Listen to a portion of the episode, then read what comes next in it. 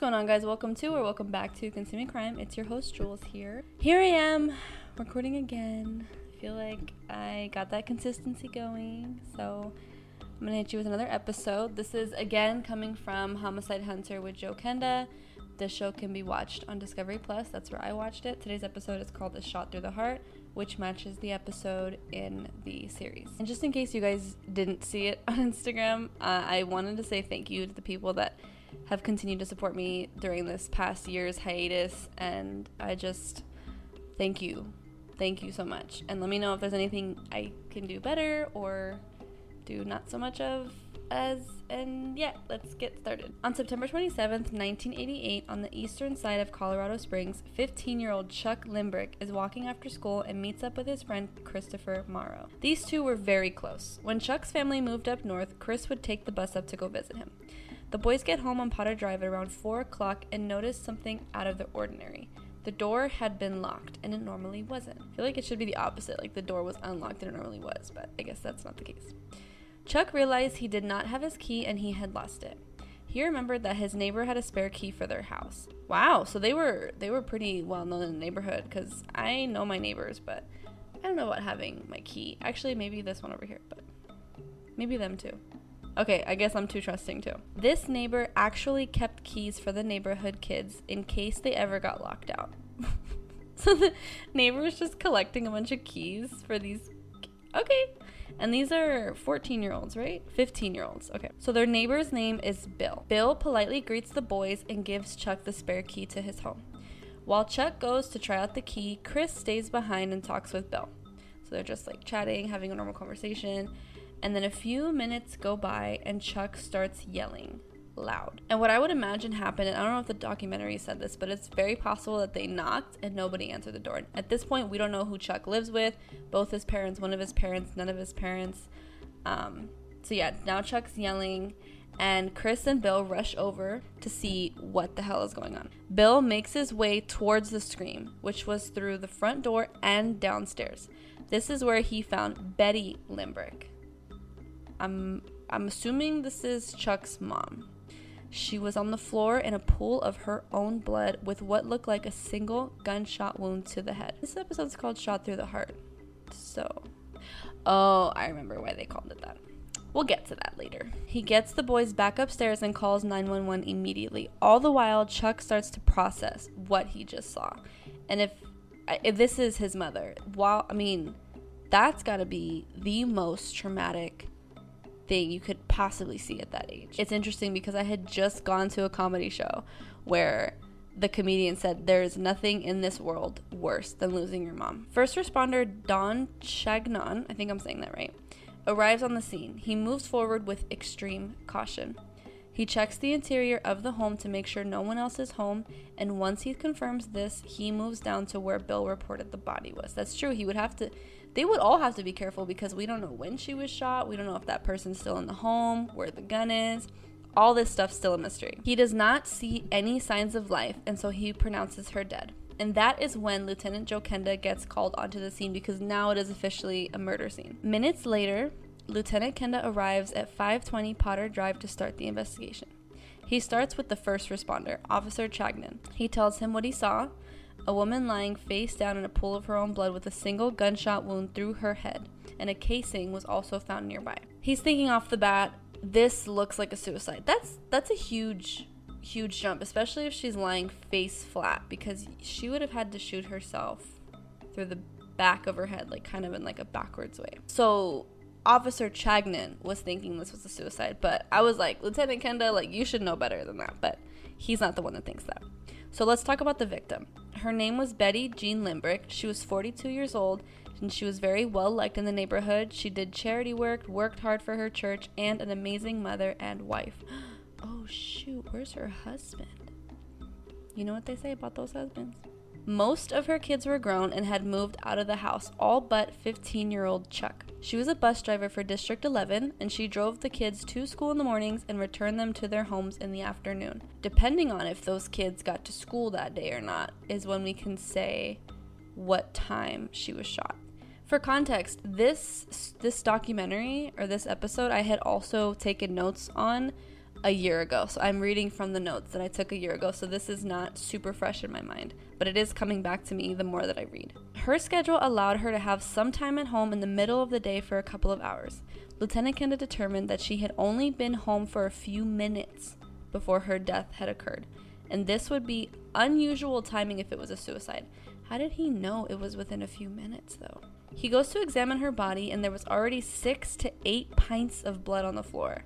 And there are only about 9 pints of blood in the average female. He needs to find the high velocity blood spatter. This will give him an idea of where and how she was positioned when she was shot. So he ends up finding this on a panel near her body. He is also able to tell this was a close contact gunshot, less than an inch from her temple. So then my next question would be, is there anything missing? Was this a robbery? There is another gunshot wound from the back of her hand by the joint of her middle finger. So she was probably trying to protect herself from getting shot. So she saw it coming, is what it seems like. He's thinking she was first shot in the hand, collapsed from the pain, and then was shot in the head. They were able to determine that the gun casings belonged to a .357 Magnum. And I don't know if you say .357 or .357. I'm not a gun person. I can't say. But if you're on video, I'll put a picture right here of what it is. Now they know for sure this was a murder. There was no gun, and she was shot twice. Well, you should have known it was murder by her laying face down. Who shoots themselves and then falls face down? I'm not a suicide expert, but it doesn't sound right. Officer Chagnon shows Lieutenant Kenda upstairs where he had found a purse, most likely Betty's. All of the zippers had been opened, her ID was there, and so were her credit cards, but no cash. She could also just not be the type to carry cash. And also just stealing cash from her, this was personal. Come on, guys. Maybe she got home while people were trying to rob the home and they shot her out of panic. There were signs of forced entry to the back of the home. One of the windows had been forced open. There were also footprints in the yard from where the window had been opened. And my theory so far is correct. And I know you guys think that I know the ending because I already watched it, but I'm actually speaking from what I was going through while watching the documentary because I'm reading the little notes I have for myself. But you will be surprised how this case ends. Trust me. When looking further, they discovered her car was missing. So this should be good because there's got to be all types of DNA, all types of evidence once they find the car. But we got to find the car. Lieutenant Kenda puts out an alert to surrounding counties with the car description and the plate number. While the search goes on for the missing car, detectives want to talk to Betty's son, Chuck, who, he must be so traumatized that I feel like they shouldn't even maybe leave him alone for a second. I don't know how 15-year-olds process trauma. From what they can gather, he was polite, artistic, and a popular young man. He was running for student body council, loved music, and he was really close with his mom. Detectives find Chuck over at his neighbor Bill's house, where Bill and Chris are keeping him company, trying to console him. Lieutenant Kenda asks Chuck what happened, and shortly into his account, he gets really emotional. And at this point, Lieutenant Kenda decides not to push him any further. He had already lost his mother, and this was just too much. I agree. He turns over to Chris and asks him what happened from his point of view. Chris tells him the same thing we went over in the beginning, nothing telling about his version of events. Lastly, detectives pull aside Bill. What do you know about Betty? Did she have any enemies? Was she fighting with anyone recently? Not to mention, wait a minute, Bill, wait a minute. When did you get home? Did you not hear this gunshot? That's what I want to know. Bill says, no, he doesn't know of any enemy in the world that Betty would have, and everybody loves Betty. Lieutenant Kenda brings to light this pattern of people not having any enemies, and he says, people tend to have secret lives, and this might be the case here. You might think that someone's very well-liked, very popular, and there's always somebody that doesn't like somebody. There's no such thing as one person that exists, and everybody likes that person. It just doesn't happen. When digging further, detectives find out there were rumors that Betty might have been having an affair. Oh my gosh. Okay, now I'm back to the husband. Was it Bill and the husband? We gotta figure this out. The husband is always an immediate suspect, but with this new information, detectives really want to talk to him now. So where is he then? We haven't even talked about that. They also find out that prior to this murder, Chuck Sr., so the dad or the husband, had told the neighbor he wanted to buy his wife a gun for protection. I mean, I feel like that makes sense because if the wife is home alone a lot. That's interesting. Lieutenant Kenda is going through a whirlwind of possibilities. Did he shoot his wife and make it look like a robbery? Did he take the gun with him wherever he was? Was he angry with her over the rumors around the neighborhood? The only way to find out is to talk to him, figure out where he is. Detectives do not take long finding him. He is 800 miles away. Is he running? He was a truck driver and had been out of state on the job, and this alibi is airtight. And truck drivers, I think they correct me if I'm wrong in the comments, but don't they track you? And if you're not on time to certain places, they'll dock you, right? Being 800 miles away, how long does it take someone to drive 800 miles? Okay, so I typed in how long does it take to drive 800 miles in a big rig, which is what I call those trucks. It's 13 hours and 20 minutes, and that's if they're going 60 miles an hour. So yeah, there's no way. But he still felt the need to buy her a gun for protection, so I wonder if it really was my wife's home alone a lot, or if it was he knows somebody that might want to hurt her. Shortly after this discovery, detectives call Lieutenant Kenda with another discovery. They found the car. It was in a shopping center parking lot just 2 miles from the car scene. It's not far at all. Why would they take it and abandon it unless they're trying to get rid of evidence that would somehow have been in the car first? I bet you the gun's in the car. He arrives at the scene where the car was found, and it was spotless. No blood transfer, no items left behind, nothing.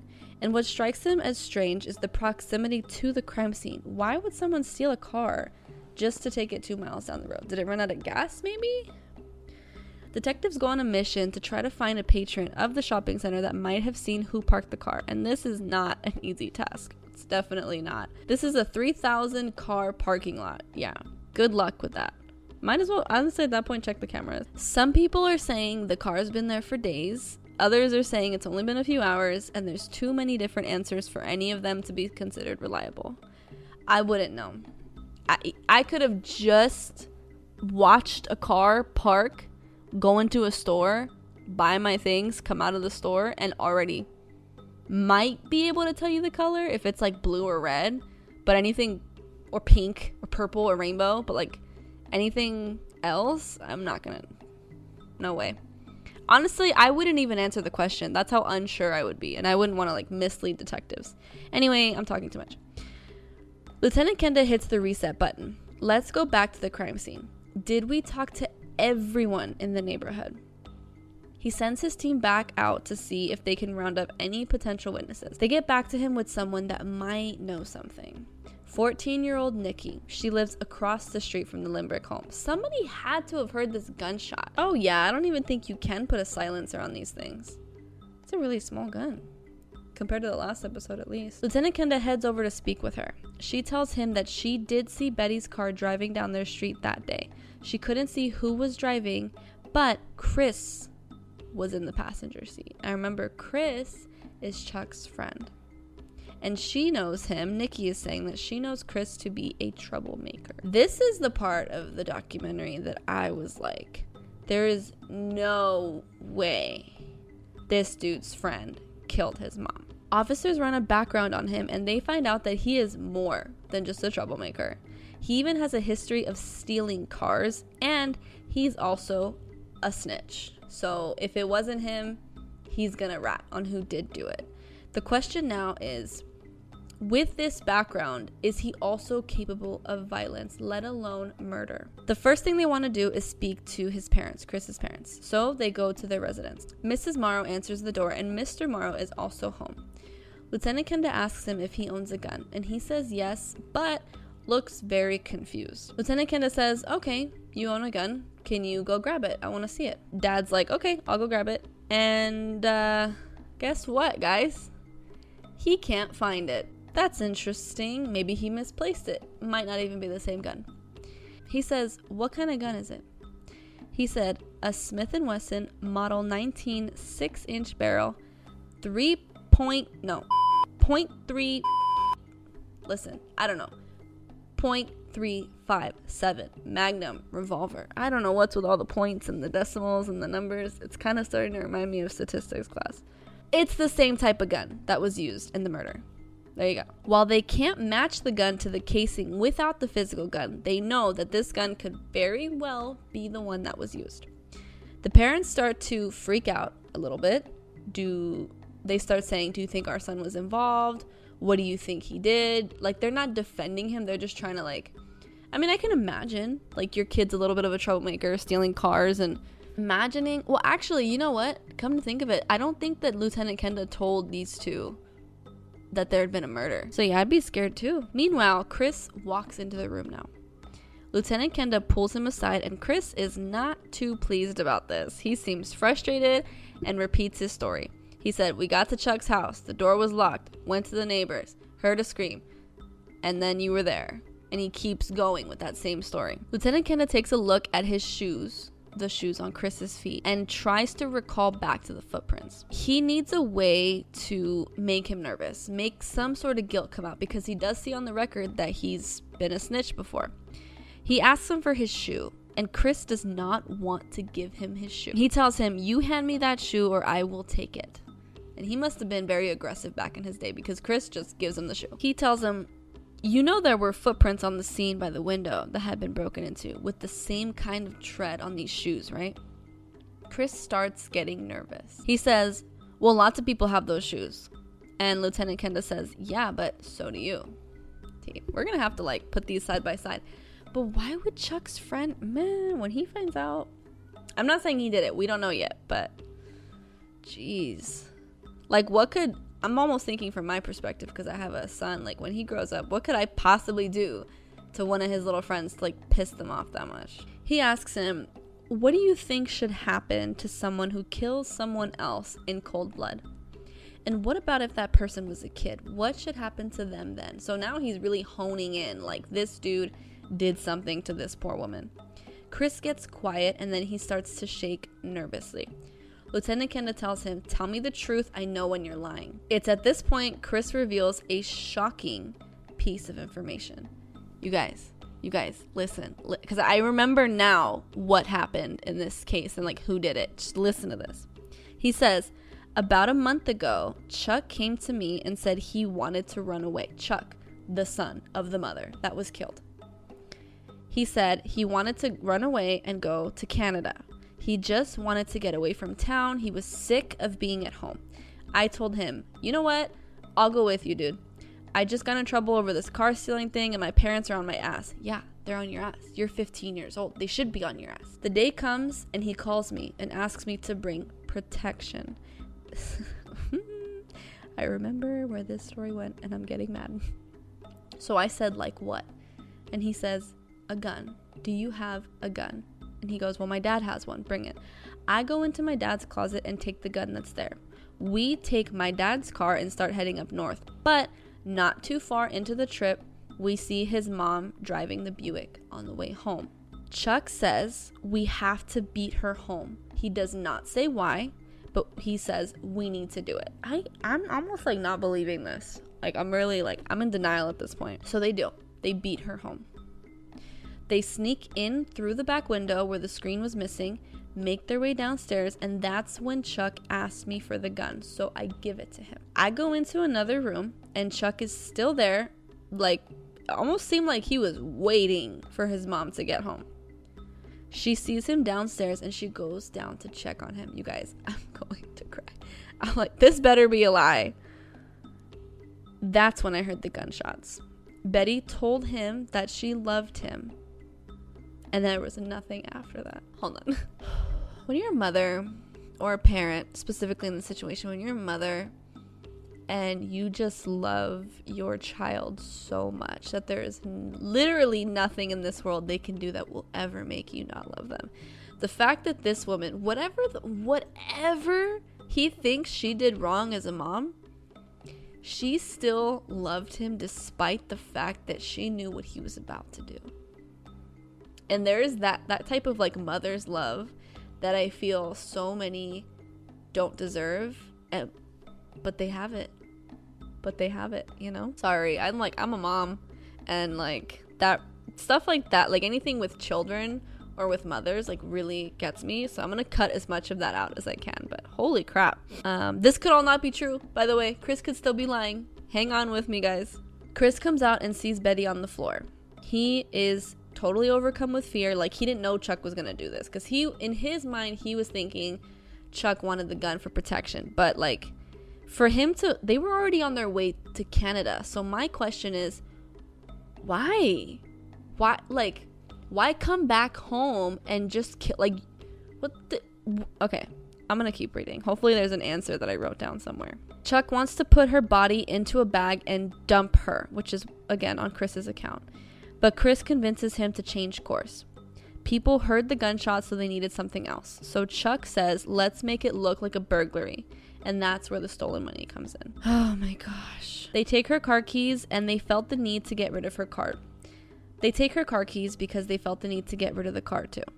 Then they come up with the story. Chuck says, I'll throw my keys in a field somewhere so we can use the neighbor as a witness. I can pretend we got locked out and that we found her there. Wait, whose idea was this? Okay. Like, so this was obviously... This, I mean, obviously it was planned. He tells officers the why. I just got like a glimpse of what I wrote and I'm still pissed. Because there is no good reason. I'm sorry. There is no good reason to kill your parents besides like maybe like the Menendez murders, which we'll get into that one of these days. But he said Chuck was tired of having rules. He was tired of getting grounded and he just wanted to be free. He said if she didn't die, she would just find them and make them stay. And they wouldn't be able to run away with her alive. You're an asshole, dude. I mean, not that he's listening to this, but you're just an asshole. So they asked Chris about the gun. Where is it? And they had both decided to leave it in a cardboard box at the school, tucked away somewhere. Officers make their way to the school and find the gun exactly where Chris said it was. They determined later that Chuck's fingerprints were the only ones on the gun. So his story, for the most part, is true, that he did shoot his mom. They go find Chuck over at his mother's sister's house. You know, we didn't really talk to the husband a whole lot. I would have liked to get his take on it. Like, would he have guessed that his son would do such a thing? Oh, okay, yeah. So they find Chuck over at his mom's, so his aunt's house. His father is still making his way home from work. I don't think they would have told him over the phone. I don't think that's like protocol to say something over the phone, that, you know, your wife was murdered. They take his shoes and socks off, and in one of his socks is $114. This is assumed to be the money that he took from his mom's purse, and that also aligns with the story that Chris told. They place him under arrest and book him. Christopher Morrow is given 8 years in prison as an accessory, and Chuck, aka Charles Jr. Limbrick, was given life in prison for the first-degree murder of his mother, Betty. He is the youngest in Colorado history to receive a life sentence. I'm gonna give you guys a little update. It looks like Charles Limbrick, who was sentenced to life in prison as a 15-year-old for killing his mother, was freed.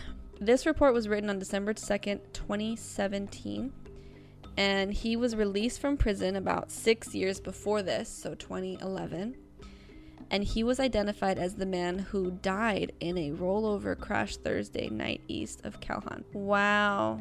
Yeah, I'm not going to read more into this. If you guys are curious, go ahead and look up Charles Jr. Limbrick. It's crazy because when you look up the victim, like the person that killed them always comes first. So it looks like she was born in 1946, passed away in 1988 at age 42.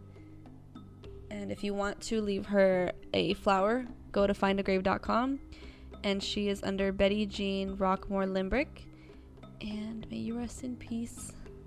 I'm sure you were a great mom. I'm positive you were a great mom, especially if those really were your last words. That one made me really sad. Like, really, really. I mean, they all are sad, but I think they hit closer to home when it involves, like, a mother or a son, which technically most of them involve someone's mom or someone's son, someone's daughter, someone's father. But... all right, thank you for consuming crime with me today. I hope you enjoyed today's episode. If you have any questions, comments, concerns, let me know. And again, thank you for the support. You guys are fucking awesome.